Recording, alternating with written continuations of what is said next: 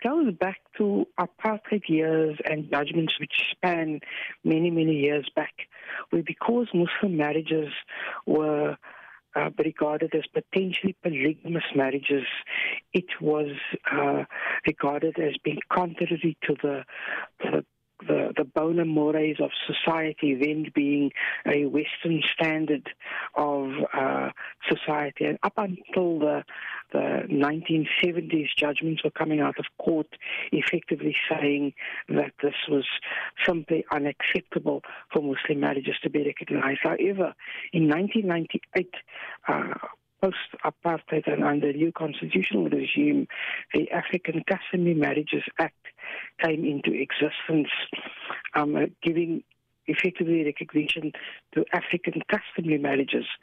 And, and that bill was passed um, over a few months of debate within the legislature. And yet, the same recognition was not accorded to Muslim marriages. Mm-hmm. What does this now mean for couples who are already married, advocate? And would this judgment apply to all unions validly concluded in terms of Sharia law? So, what the court did was it, did something very significant. It, it declared certain provisions of the Marriage Act and the Divorce Act unconstitutional because of its failure to recognize Muslim marriages. So it said one of the arguments in court was, well, nothing precluded Muslim women from uh, entering into civil marriages.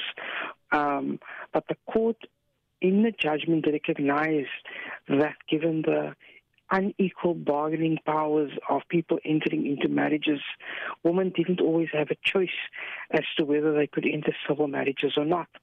So what it did was it's now applied certain provisions of the Divorce Act to allow women that are still married and who are divorced the safeguard of those mechanisms to both women and children. In other words, what is very important is that you can go and get a divorce in the High Court over and above your talak or your fasakh, and that court, as the upper guardian of minor children, would then direct issues such as maintenance, who gets the property, um, or how are divided up etc., etc. And it makes this applicable to all marriages that subsisted from the date this application was brought on the 14th of December 2014. So 15th of December 2014. So so what transpires now is if you had a marriage that existed on the 15th of December 2014, or if you had legal proceedings instituted on that date, you may now invoke the provisions of the Divorce Act in respect of the rights of your children and in respect of patrimonial consequences of the marriage and go to divorce court like every other person in the country. Now, the main opposition of this case, the Association of Muslim Women of South Africa, argued that most Muslims did not consider the non recognition of their religious marriages to be discriminatory. Uh, what were your thoughts by some of these Muslim women who preferred to be under this current status quo? Perhaps bizarre? It was bizarre. It was bizarre that an organization who didn't actually have a membership or representation of the majority of Muslims or Muslim women in South Africa um, could say that in court.